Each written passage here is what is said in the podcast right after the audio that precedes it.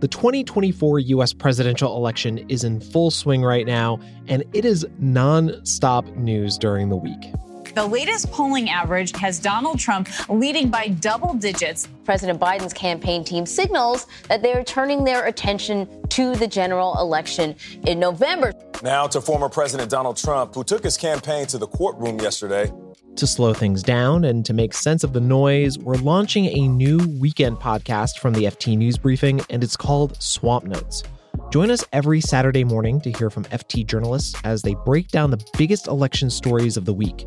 We'll look past the horse racing and examine the bigger themes surrounding the campaigns. People, believe it or not, run for president for all sorts of reasons. And those reasons aren't always because they believe that they're going to be the next president of the United States.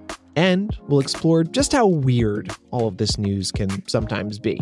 I'm not taking a view on Joe Biden and his politics here. I'm taking a view on him as a dog owner, and he is failing. You can find Swamp Notes by following the FT News Briefing.